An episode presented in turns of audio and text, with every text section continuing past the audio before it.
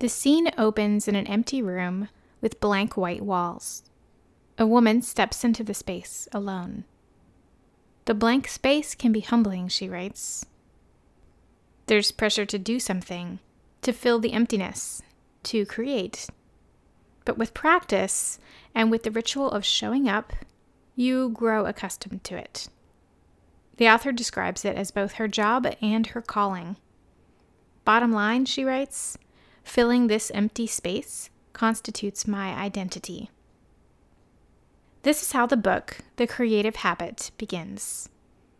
Author Twyla Tharp is a choreographer and dancer, offering insight into her creative practice and the rituals that accompany it. As a creative, I love reading about other people's creative processes, their habits and work routines, the decisions they make, the way they think, and how they see the world. I read this book last spring, and it was one of my favorites of the whole year. I thought I would share my three biggest takeaways and a few of my favorite quotes from the book, with the hope that it's as inspiring and enlightening to you as it was for me. I'm Ashley Danyew, and you're listening to Field Notes on Music Teaching and Learning. Writing field notes is a way of documenting and processing what we see in the world. This podcast is a collection of creative ideas, practical strategies, and thoughtful observations from the field of music teaching and learning. Here, you'll find creative and pedagogically sound teaching tips, fresh, new approaches you can use in your teaching, and insight into a few tried and true systems and creative processes designed to help you do your best work. Let's get started. My first big takeaway from the creative habit was that creativity begins with rituals. Author Twyla Tharp writes Turning something into a ritual eliminates the question, why am I doing this? We've all had those moments, right? Questioning our creativity, our practice, our work, wondering why we chose this path or took this job, or signed ourselves up for this creative challenge. As a music student, showing up in the practice room every day was, or is, one of those rituals. It's just something you do. Another ritual might be sitting down to write in a particular place or at a set time each day. Maybe it's taking a walk midday or setting up a repeatable workflow that you use when preparing to teach. Tharp tells us the composer Igor Stravinsky did the same thing every morning when he entered his studio to work. He sat at the piano and played a Bach fugue. What a great way to start the day, don't you think? Later in the book, she describes Beethoven would start each day with the same ritual a morning walk, during which he would scribble into a pocket sketchbook the first rough notes of whatever musical idea inevitably entered his head. Basically, rituals help remove any barriers to the creative process. They help us get to the creating part and not get stuck in the why am I doing this? Am I any good? Will I ever make it part? Let's pause here for a moment and reflect on what this might look like in our creative work. What rituals do you use on a daily or weekly basis? If you find that you're often getting stuck in the why am I doing this part, how could you incorporate a new ritual or two into your practice to remove those barriers? My second big takeaway from this book is that creativity is an act of defiance. Defiance? Really? I know. Let's back up for a minute. Because if I asked you to describe creativity, you might say something about the inspiration or the idea generation the refining. You might talk about your craft, or the pursuit of excellence, or meaning, or beauty. Those are probably the things I would talk about too. I don't think I would have described creativity as an act of defiance before reading this book. This is how Twyla Tharp explains it. Creativity is an act of defiance. You are challenging the status quo, you're questioning accepted truths and principles. You're asking three universal questions that mock conventional wisdom. Why do I have to obey the rules? Why can't I be different? Why can't I do it my way? These are the impulses that guide all creative people, whether they admit it or not. Every act of creation is also an act of destruction or abandonment. Something has to be cast aside to make way for the new. This is such an interesting perspective to me. Did those universal questions resonate with you like they did me? One of the things I loved about this book was all the secret insights into composers and musicians, among other creators, that the author shares. For instance, when talking about defiance, she shares a story about Beethoven. Beethoven, the most truculent of artists, not only picked fights with musical forms, reinventing our notions of the shape and scope of symphonies and sonatas, he reinvented how society regarded composers and musicians. Before Beethoven, composers were treated like skilled servants. They were paid whatever their rich and royal patrons wanted to pay. Beethoven changed all that. He demanded and got lucrative fees for his services, and was one of the first composers to dine with his hosts rather than with the help when he performed in his patrons' homes.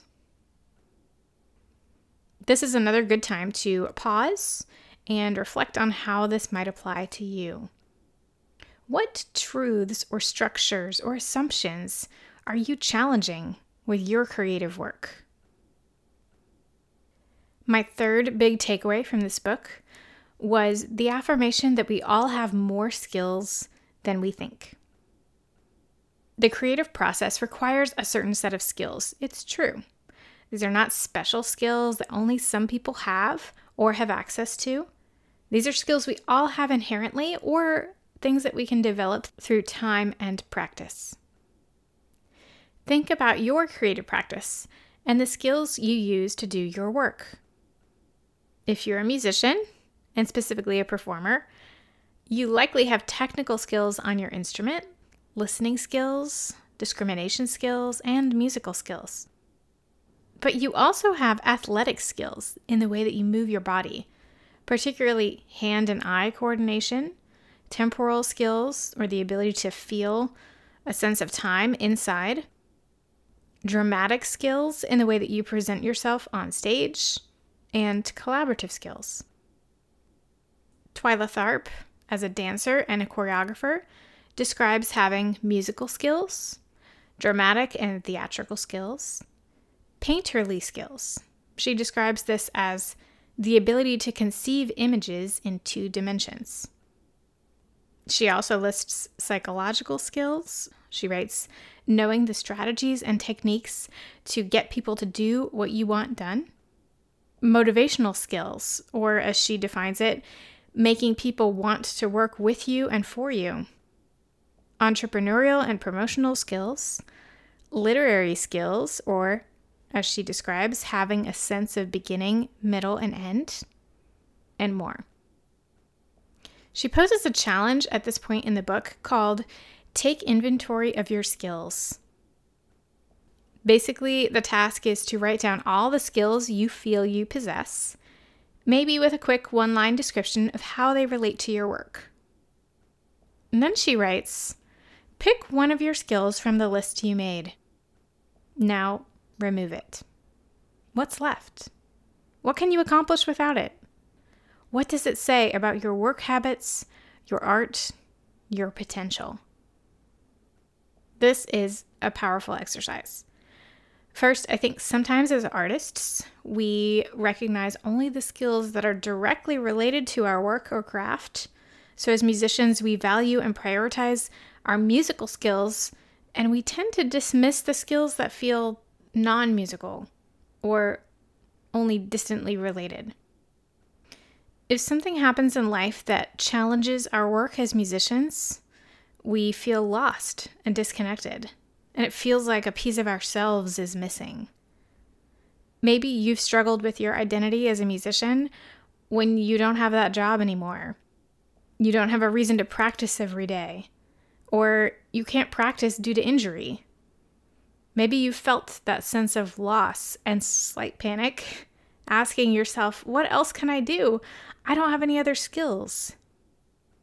The value of this exercise, taking inventory of your skills, is to help you recognize all the different skills you have beyond the obvious ones in your area of expertise.